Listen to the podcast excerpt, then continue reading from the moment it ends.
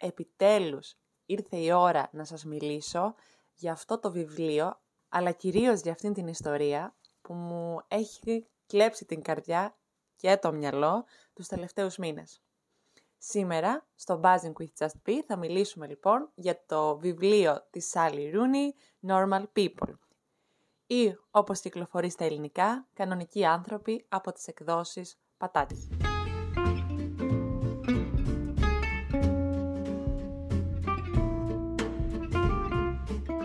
Η ιστορία μου με τη συγγραφέα είναι ενδιαφέρουσα, αλλά δεν είναι το θέμα αυτού του επεισοδίου, γιατί θα επανέλθουμε στο μέλλον.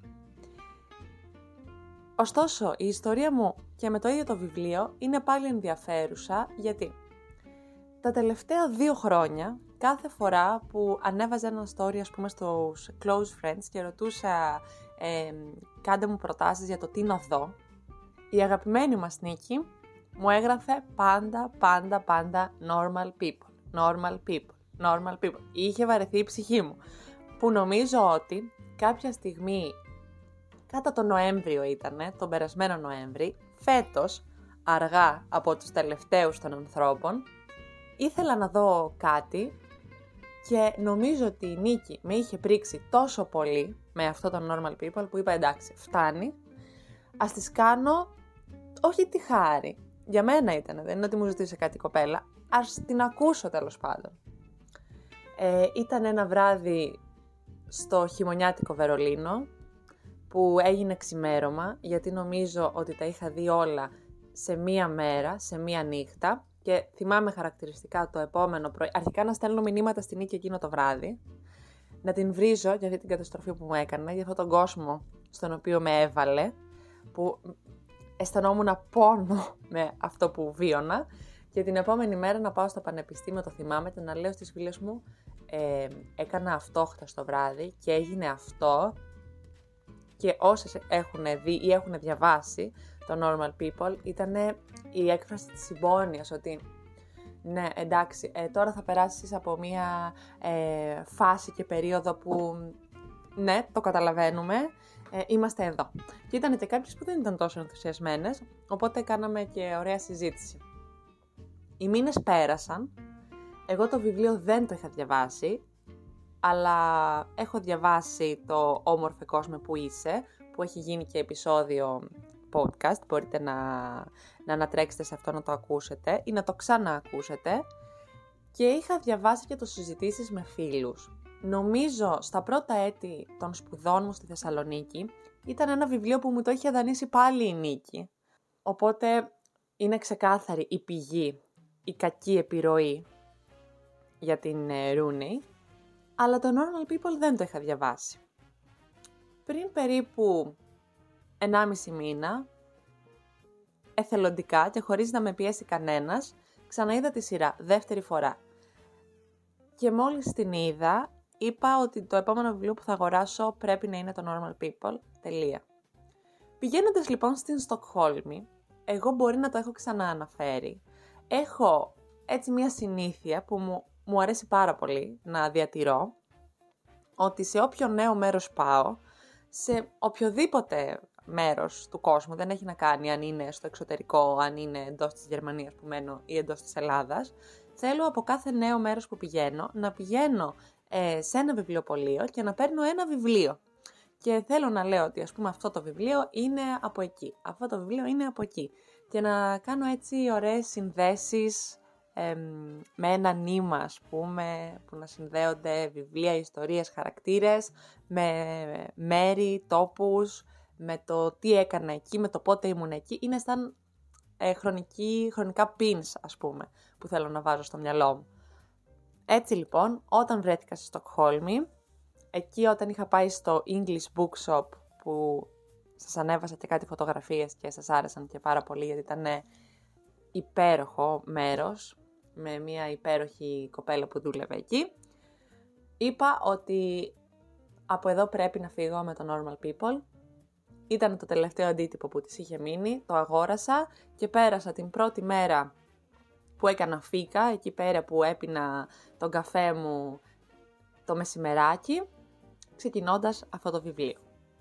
Οπότε, πάμε να τα πούμε λίγο τώρα, γιατί εγώ αυτή την ιστορία την έχω ουσιαστικά προσλάβει τρεις φορές, με τρεις εντελώς, εντελώς διαφορετικούς τρόπους και ο κάθε τρόπος τον αισθάνομαι σαν μία τόσο ξεχωριστή εμπειρία πρόσληψης, εμπειρία ανάγνωσης που είναι και η πιο πρόσφατη, που είναι και πολύ ενδιαφέρον το πώς ο ίδιος άνθρωπος σε διαφορετικές χρονικές στιγμές παρατηρεί διαφορετικά πράγματα, εστιάζει σε διαφορετικά σημεία και στο τέλος αυτό που παίρνει ή αυτό που κρατάει είναι πάλι διαφορετικό. Και νομίζω ότι είναι ενδιαφέρον το ότι όλο αυτό, οι τρεις ας πούμε αναγνώσεις, έγιναν μέσα στην ίδια χρονιά, φέτος. Είναι μια ιστορία και ένα βιβλίο που θα επανέλθω 100% και νομίζω είναι, είναι τέτοιος τύπος αυτό το βιβλίο και, και η, η σειρά που ας πούμε διαβάζοντάς το ξανά σε δύο χρόνια από τώρα ή ξανά σε πέντε χρόνια ή σε δέκα χρόνια, ανυπομονώ. Είναι από τα βιβλία που εύχομαι να μην το είχα διαβάσει ποτέ, να μην, ήμουνα, να μην την ήξερα αυτή την ιστορία, γιατί θα ήθελα όσο σχεδόν μαζοχιστικό ακούγεται, είναι από τις ιστορίες που, που λυπάμαι που, που την ξέρω και θα, θα ήθελα πάρα πολύ να βίωνα ξανά εκείνα τα συναισθήματα της πρώτης φοράς που με έπιασαν σε πάρα πολλά σημεία και, τα, και είχα κάποια αντανακλαστικά ας πούμε με, με κράτησαν σε σημεία που δεν περίμενα και τελειώνοντας την ιστορία είχα μείνει απλώς σοκαρισμένη, άναυδη, γιατί δεν μπορούσα να, να επεξεργαστώ αυτά που είδα και που άκουσα και που αισθάνθηκα. Πάρα πολύ μεγάλη εισαγωγή για αυτό το βιβλίο. Πάμε κατευθείαν να διαβάσουμε το οπιστόφυλλο. Ένα disclaimer εδώ. Εγώ διάβασα το βιβλίο στα αγγλικά και επειδή η Σάλι Ρούνε είναι Ιρλανδή, που σημαίνει ότι χειρίζεται τα αγγλικά σαν να είναι η μητρική της γλώσσα, με έναν εξαιρετικό τρόπο, δεν έχει γίνει διαμεσολάβηση της μετάφρασης εδώ πέρα, προτείνω όσοι μπορείτε και θέλετε να διαβάσετε το βιβλίο και όλα τις τα έργα μάλλον στα αγγλικά να το κάνετε. Η διαφορά είναι πάρα πολύ μεγάλη. Και τώρα που διαβάζω λίγο εδώ το οπισθόφυλλο στα ελληνικά, προσωπικά μου φαίνεται cringe, οπότε θα κάνουμε μία μίξη των δύο οπισθόφυλλων.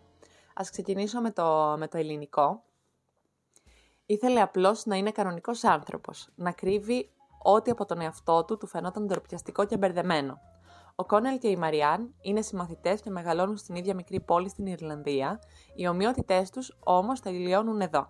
Η Μαριάν μένει με την οικογένειά της σε μία έπαυλη, ενώ η μητέρα του Κόνελ είναι η καθαρίστριά τους. Ο Κόνελ είναι δημοφιλής και το συμπαθούν όλοι στο σχολείο, η Μαριάν δεν έχει φίλους. Μια μέρα όμως ξεκινούν οι δυο τους για μία αμήχανη κουβέντα και η ζωή τους αλλάζει. Ένα χρόνο αργότερα είναι φοιτητές στο Δουβλίνο. Η Μαριάν έχει γίνει κοινωνική σε αντίθεση με τον Κόνελ, που ντροπαλός τώρα και ανασφαλής, μάλλον δεν απολαμβάνει τη φοιτητική ζωή. Δοκιμάζουν και οι δύο ερωτικές εμπειρίες, αλλά αδύναμοι να αντισταθούν, επιστρέφουν διαρκώς ο ένας τον άλλον. Ώσπου θα βρεθούν αντιμέτωποι με το μέχρι που μπορούν να φτάσουν για να σώσουν τον άλλον. Κανονικοί άνθρωποι, Μια ιστορία για δύο ανθρώπους, σαγηνευτικούς και περίπλοκους, οι οποίοι προσπαθούν να μείνουν χώρια αλλά δεν τα καταφέρνουν. Μια ιστορία για το πώς μας διαμορφώνουν τα τραύματά μας και το πόσο δύσκολο είναι να αλλάζουμε αυτό που είμαστε. Και που αποκαλύπτει με σπαρακτική τρυφερότητα πώς μας εξουσιάζει ο έρωτας και πώς όσο και αν πληγώνουμε και πληγωνόμαστε, πάντα επιθυμούμε να αγαπήσουμε και να αγαπηθούμε. Βρίσκω λίγο cringe την αρχή του οπιστόφυλλου, από την αλήθεια τώρα που το ξαναδιάβασα. Προς το τέλος πάει καλύτερα. Για να δούμε λίγο και το αγγλικό, το οποίο είναι πολύ πιο μικρό, ας πούμε. Conal and Marianne grow up in the same small town in the west of Ireland, but the similarities end there. In school, Conal is popular and well liked, while Marianne is a loner. But when the two strike up a conversation, awkward but electrifying, something life changing begins. Normal People is a story of mutual fascination, friendship, and love. It takes us from that first conversation to the years beyond, in the company of two people who try to stay apart but find they can. Η αλήθεια είναι ότι ο λόγος που επέλεξα να διαβάσω και το, το αγγλικό είναι γιατί το ελληνικό, η ελληνική περιγραφή μου με παραπέμπει πιο πολύ σε μία, ας πούμε, σε ένα romance, το οποίο δεν είναι αυτό το βιβλίο ή μάλλον δεν είναι μόνο αυτό. Και πραγματικά δεν θέλω να αδικείτε αυτό το βιβλίο. Το καταλαβαίνετε ότι το παίρνω προσωπικά αυτό το βιβλίο. Είναι σαν να είναι, να είναι δικό μου. Δεν μπορώ να ακούσω κάτι αρνητικό γι' αυτό.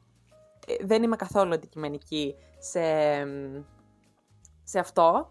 Αλλά νομίζω ότι όταν διαβάζουμε κάτι το οποίο μας ταρακουνάει κάπως και μας αφήνει τόσα, τόσα συναισθήματα και επανερχόμαστε σε αυτό τρεις φορές μέσα στην ίδια χρονιά, εντάξει, καταλαβαίνετε ότι κάπου παραγίνεται το, το θέμα.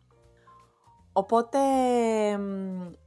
ενδεχομένως λοιπόν διαβάζοντας κάποιος το ελληνικό πιστόφυλλο σε ένα βιβλιοπωλείο θα πει «Α, καλά, αυτό είναι ένα ρομάντζο τώρα» ε, και ενδεχομένως είναι και ένα βιβλίο για εφήβους και μέχρι εκεί. Όχι, σας διαβεβαιώ και μία μόνο ανάγνωση του βιβλίου θα σας, ε, θα σας δείξει ότι το βιβλίο είναι πολλά παραπάνω από αυτό. Τώρα πώς, πώς πάει το βιβλίο, πώς είναι η δομή του, τι πραγματεύεται και όλα αυτά. Το βιβλίο κυκλοφορεί το 2018. Είναι το δεύτερο βιβλίο της Σάλι ε, Ρούνι. Το πρώτο είναι το «Συζητήσεις με φίλους». Οπότε κυκλοφορεί το 17 το πρώτο της, το 18 το δεύτερό της, που ήταν 27 χρονών το, όταν έβγαλε το, το Normal People. Και ουσιαστικά βρισκόμαστε στην Ιρλανδία, στην μετά του 2008 εποχή με την Ιρλανδική οικονομική κρίση κτλ. Και η αφήγηση πιάνει ένα μεγάλο χρονικό διάστημα, από το 2011 μέχρι το 2015, και βλέπουμε ουσιαστικά τους δύο πρωταγωνιστές και τη ζωή τους, από την εφηβεία τους μέχρι και την ενήλικη ζωή τους, μέχρι και τα χρόνια των ε, σπουδών τους. Πώς γίνεται τώρα να καλύψουμε αυτά τα χρόνια σε 200 σελίδες, άντε 260 περίπου, ε, γίνεται γιατί έχουμε πολύ ωραία κεφάλαια, τα οποία τελειώνοντας μας κάνουν χρονικά άλματα περίπου 3, 4, 5 μηνών και μέσα σε αυτά τα κεφάλαια, ενώ ξεκινάει η αφήγηση στο παρόν, γίνεται μία παρένθεση και η αφήγηση μας τρέχει πίσω στο τι έχει γίνει στο μεσοδιάστημα που περάσαμε ουσιαστικά. Ένας τρόπος ο οποίος εμένα με, με κράτησε πάρα πολύ και τον βρήκα ευφιέστατο, άμα με ρωτάτε. Δεν λέω ότι είναι πρώτη η Ρούνη που το κάνει, είπα ότι τον βρήκα πολύ πολύ πολύ σαγηνευτικό. Στο κομμάτι της πλοκής τώρα και στο πώς πάει, όπως είπα ακολουθούμε τους δύο πρωταγωνιστές, αλλά παράλληλα με την πορεία τους, η οποία αλλάζει εννοείται, γιατί σε αυτά τα χρόνια έχουμε πολύ μεγάλες και γρήγορες ε, διαφορές σαν άνθρωποι, οι περισσότεροι από μας, κάπως δίνεται χρόνος με έναν τρόπο που δεν τον έχω αντιληφθεί ακόμα, γιατί οι τρεις αναγνώσεις δεν μου έφτασαν να εστιάσω και σε αυτό. Νομίζω αυτό θα είναι, θα είναι κάτι που θα, με το οποίο θα ασχοληθώ στις επόμενες αναγνώσεις. Με έναν τρόπο λοιπόν, παρόλο που η αφήγηση είναι τόσο γρήγορη, δεν βαριέσαι, είναι πάρα πολύ άμεση και έχεις πάρα πολύ πληροφορία, ξεφεύγει κατά πολύ από τον Κόνελ και την Μαριάν και τη μεταξύ τους σχέση πραγματεύονται, συζητώνται και ουσιαστικά πέφτουν στο τραπέζι. Τόσα πολλά ζητήματα που τα περισσότερα είναι, έχουν ένα κοινωνικό aspect, μια κοινωνική προέκταση ή πτυχή ας πούμε, πολιτική, οικονομική, αλλά κατά βάση την κοινωνική, που τελειώνοντας η ιστορία, ενδεχομένως την πρώτη φορά, θα πεις ότι είναι η ιστορία το love story δύο ανθρώπων που γνωρίζονται, που είναι συμμαθητές στο σχολείο και τι κάνουν όταν είναι στο πανεπιστήμιο. Και that's it. Αυτό αδικεί πάρα πολύ το βιβλίο και την ιστορία. Σχεδόν το προσβάλλει. Δεν, είναι, δεν σημαίνει ότι κάνουμε κάτι κακό όμως, αν αυτό είναι που προσλαμβάνουμε στην πρώτη μας ανάγνωση. Απλώς πρέπει σίγουρα να επανέλθουμε για να δούμε και τα υπόλοιπα. Γιατί η ιστορία αυτή έχει τόσα πολλά διαφορετικά επίπεδα και προεκτάσεις που προσωπικά θεωρώ ότι το αδικούμε αν λέμε ότι είναι απλώς ένα love story. Και γιατί το λέω αυτό; Ακριβώς επειδή τοποθετεί την ιστορία στην μετά την οικονομική κρίση Ιρλανδία, βλέπουμε ουσιαστικά δύο συμμαθητές, οι οποίοι ανήκουν σε διαφορετικές κοινωνικές τάξεις. Η οικογένεια της Μαριάν είναι πιο πλούσια και βλέπουμε ότι η μαμά του Κόνελ δουλεύει για την οικογένεια της Μαριάν. Αυτό είναι κάτι που δεν τους σταματάει από το να συνάψουν ερωτική σχέση μεταξύ τους, γιατί τα συναισθήματά μας δεν κοιτάνε ούτε κοινωνικές τάξεις, ούτε οικονομικές τάξεις, ή τουλάχιστον δεν θα έπρεπε να κοιτάνε. Εδώ ένιωσα σε πάρα πολλά σημεία και νομίζω ότι είναι και αυτό που θέλει να κάνει συγγραφέας, να φέρει τον καπιταλισμό και όλο αυτό το καπιταλιστικό σύστημα και να μας το κάνει απλά ή να το εφαρμόσει με πολύ έμεσους τρόπους, σε πολύ πολύ μικρά στοιχεία που δείχνει, που δίνει, πάμε πάλι, σε πολύ μικρά στοιχεία που δίνει στον αναγνώστη. Μπορεί να μην τα πιάνουμε όλα, αλλά νομίζω ότι είναι παρόν, είναι κάπως ο καπιταλισμός μέσω των σχέσεων. Και αυτό που βρίσκω εξαιρετικά ενδιαφέρον, ειδικά στο πρώτο κομμάτι που είναι ακόμα τα παιδιά στο σχολείο, είναι ότι η κοινωνική τους τάξη με το κοινωνικό στάτους διαφέρουν. Για παράδειγμα, η Μαριάν έχει την κοινωνική τάξη, αλλά ο Κόνελ έχει το κοινωνικό στάτους. Είναι δημοφιλής στο σχολείο, τον θέλουν τα κορίτσια, τα πάει πολύ καλά με τους φίλους του, είναι στην ε, ομάδα ποδοσφαίρου κτλ. κτλ. Ενώ η Μαριάν είναι loner και την κοροϊδεύουν και κρατάνε τη σχέση τους κρυφή.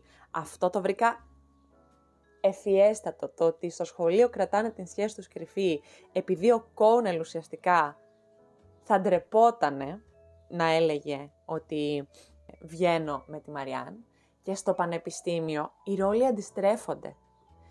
Είναι ξανά μαζί και η Μαριάν είναι αυτή που επιλέγει να κρατήσει τη σχέση τους κρυφή γιατί ντρέπεται να πει στους φίλους της και στον κύκλο της ότι βγαίνω με τον Κόνελ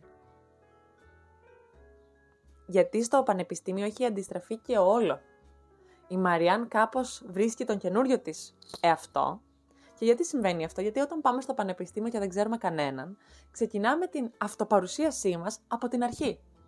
Ενώ στο σχολείο, που είσαι με κάποιον από όταν είσαι 6 χρονών, μέχρι τα 18 σου, δεν έχεις πολύ συνείδηση του πώς αυτοπαρουσιάζεσαι, κάπως παίρνεις μια ταμπέλα και αυτή σε ακολουθεί μέχρι να φύγεις από το σχολείο. Και πόσο δύσκολο και ασφικτικό είναι να, να κάνεις fit in σε αυτή την ταμπέλα, που, σε αυτόν τον άνθρωπο που ήσουν στα 12, αλλά δεν είσαι πια στα 15, που μπορεί να ήσουν στα 14, αλλά δεν είσαι πια στα 18.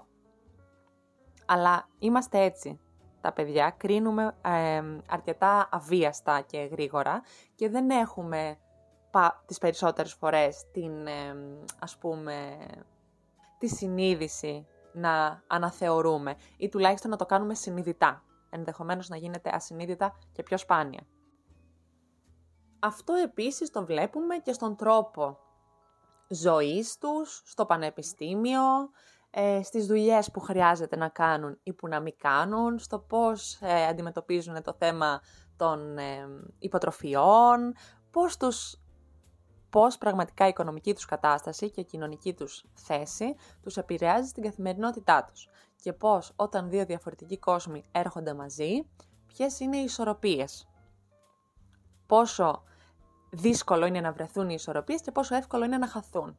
Κάτι άλλο, ένα άλλο ζήτημα το οποίο φέρνει πάρα πολύ το, το βιβλίο αυτό, είναι το ζήτημα της βίας. Η βία είναι παρούσα στο βιβλίο από την αρχή μέχρι το τέλος με πάρα πολλούς διαφορετικούς τρόπους. Ο βασικότερος τρόπος για μένα είναι η βία ως τραύμα. Κυρίως στην Μαριάν, που έχει ένα χαρακτηριστικό έτσι, θα λέγαμε είναι μια damaged προσωπικότητα, έρχεται από ένα πολύ προβληματικό οικογενειακό περιβάλλον, στο οποίο έχει μεγαλώσει μέσα στην παρενόχληση και η βία είναι μέρος της καθημερινότητάς της. Οπότε βλέπουμε αυτό το τραύμα να είναι πάρα πολύ παρόν και στις ερωτικές σχέσεις τις οποίες συνάπτει εκείνη σαν ενήλικας. Σε αυτό το θέμα, το ζήτημα θα επανέλθω σε λίγο.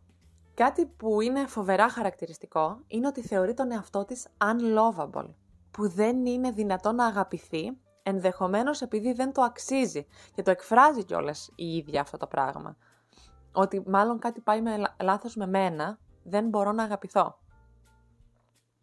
Αυτό το τραύμα τώρα ξεκινάει, όπως είπαμε, από το οικογενειακό περιβάλλον, γιατί ο μπαμπάς της παρενοχλούσε τη μαμά της και τώρα που ο μπαμπάς της έχει πεθάνει, αυτόν τον ρόλο το, τον έχει αναλάβει ο αδερφός της. Άρα βλέπουμε ότι σε κάθε περίπτωση πάμε από το male στο female να γίνεται αυτή η, η άσκηση της βίας. Ο αδερφός της τώρα λοιπόν έχει αναλάβει αυτόν τον ρόλο να την κακοποιεί συναισθηματικά, ψυχικά και σωματικά και βλέπουμε το πώς η μαμά της που το έχει βιώσει αυτό στο παρελθόν απλώς είναι μάρτυρας και υποστηρίκτρια του κακοποιητή. Κάποια στιγμή λέει η Μαριάν έχει έλλειψη ζεστασιάς. Και όλο αυτό τώρα, όπως ανέφερα και πριν λίγο, η Μαριάν το φέρνει στις ερωτικές της επαφές. Την βλέπουμε με διαφορετικά πρόσωπα και σε διαφορετικά πλαίσια. Εκείνη να ζητά ο male παρτενέρ της, σύντροφός της, να είναι κυρίαρχος και να επιδεικνύει τη δύναμή του πάνω της. Καταλαβαίνω, το καταλαβαίνω, πραγματικά το καταλαβαίνω, το λέω τρεις φορές γιατί όντως το καταλαβαίνω, ότι σε κάποιους αυτές οι, οι φάσεις και οι φράσεις του βιβλίου να φαίνονται λίγο αμήχανες, να μας κάνουν να αισθανόμαστε άβολα. Αλλά αυτό είναι ένα πολύ μεγάλο όπλο και στοιχείο της Ρούνεϊ, ότι η γραφή της είναι ρεαλιστική σίγουρα, αλλά δεν ωρεοποιεί τα πράγματα, δεν τα στρογγυλεύει. Γιατί ξέρουμε, όλοι το ξέρουμε, ότι αυτά που διαβάζουμε σε αυτό το βιβλίο υπάρχουν δίπλα μας. Μπορεί να είμαστε εμείς αυτά τα πράγματα. Επειδή κανένας δεν μιλάει για αυτά, είναι, νομίζω το καταλαβαίνουμε, είναι ταμπού, όταν τα διαβάζουμε ενδεχομένως σε ένα βιβλίο, μας προκαλούν αμηχανία. Αλλά αυτό που κάνει η Ρούνη είναι ότι έχει δώσει το πλαίσιο του τραύματος πάλι με πολύ πολύ μικρά δείγματα, ποτέ η Ρούνη δεν θα σου πει είναι αυτό, είμαι τραυματισμένη. Αλλά με τον τρόπο της το κάνει τόσο ξεκάθαρο και σαφές, που μετά μπορείς εσύ να δικαιολογήσεις τη Μαριάν στη συγκεκριμένη περίπτωση και ο τρόπος που το περιβάλλον της το δέχεται ή το επεξεργάζεται, μπορεί να είναι άλλοτε τοξικός, άλλοτε υγιής, αλλά έτσι ακριβώς είναι και η πραγματική ζωή.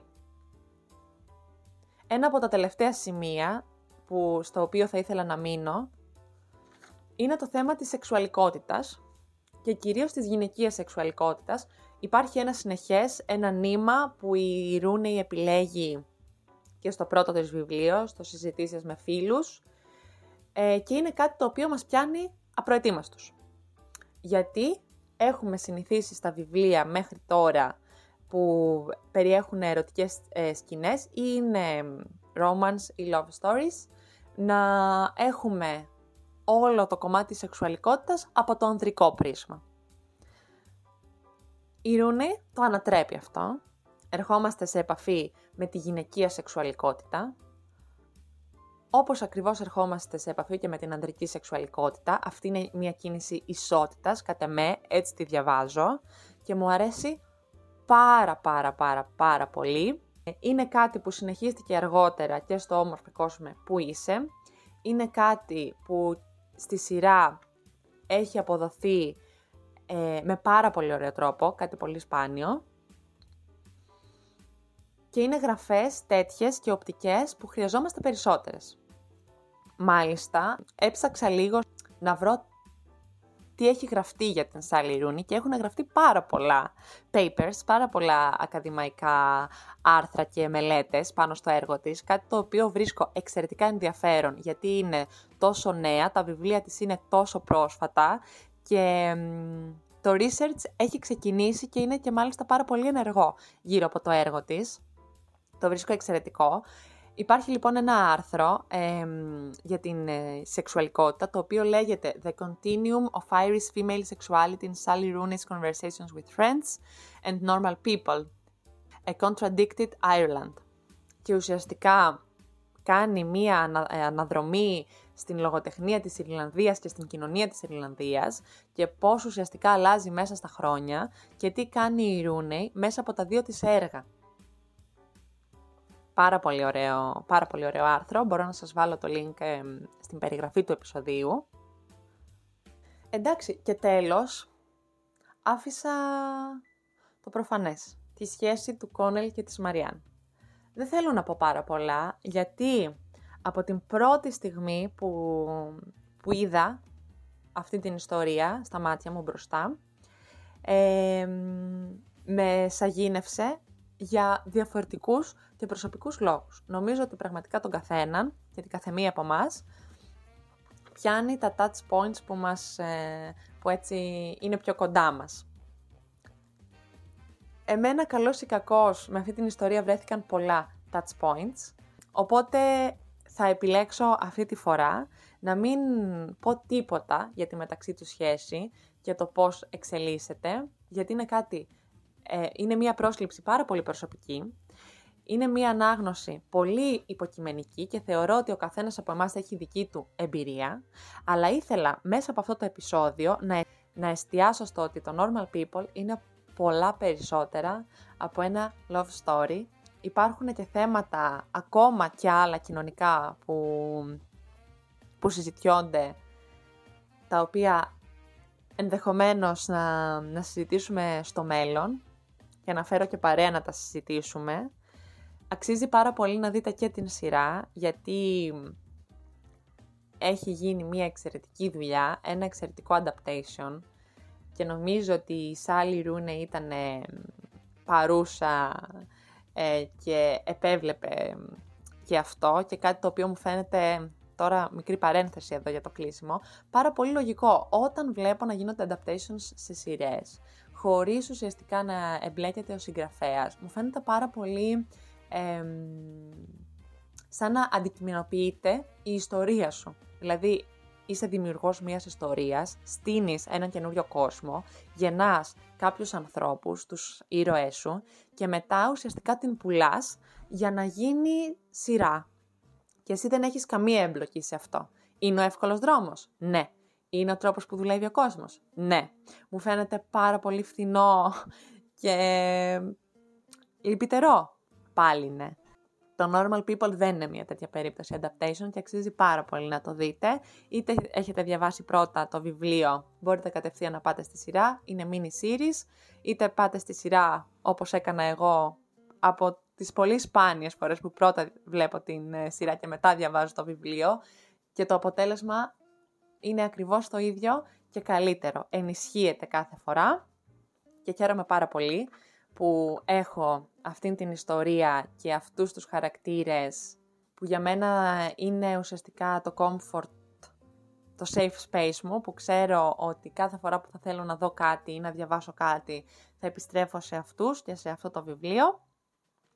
Και χαίρομαι πάρα πολύ και σας ζηλεύω πάρα πολύ όλους εσάς που δεν το έχετε διαβάσει ή δεν το έχετε δει. Θα ήθελα πολύ να βρίσκομαι στη θέση σας, αλλά παράλληλα ανυπομονώ να περάσει λίγος καιρός και να, να το ξαναδιαβάσω ή να το ξαναδώ και να εστιάσω σε όλα αυτά που μέχρι τώρα έχω χάσει ή έχω παραλείψει. Αυτό ήταν ναι, το, το σημερινό επεισόδιο για το Normal People και τη Sally Rooney. Ελπίζω να σας άρεσε. Αν φτάσατε μέχρι εδώ να το μοιραστείτε με τους φίλους σας, να μας ακολουθήσετε στην πλατφόρμα που ακούτε αυτό το podcast και αν μας ακούτε μέσω του Spotify, μην ξεχάσετε να μας βαθμολογήσετε με τα αστεράκια εκεί πέρα μέσω της εφαρμογής. Εμείς θα τα πούμε την επόμενη εβδομάδα με ένα νέο επεισόδιο. Μέχρι τότε να είστε καλά, να χαμογελάτε και πριν απ' όλα και πάνω απ' όλα να προσέχετε τους εαυτούς σας. Γεια σας!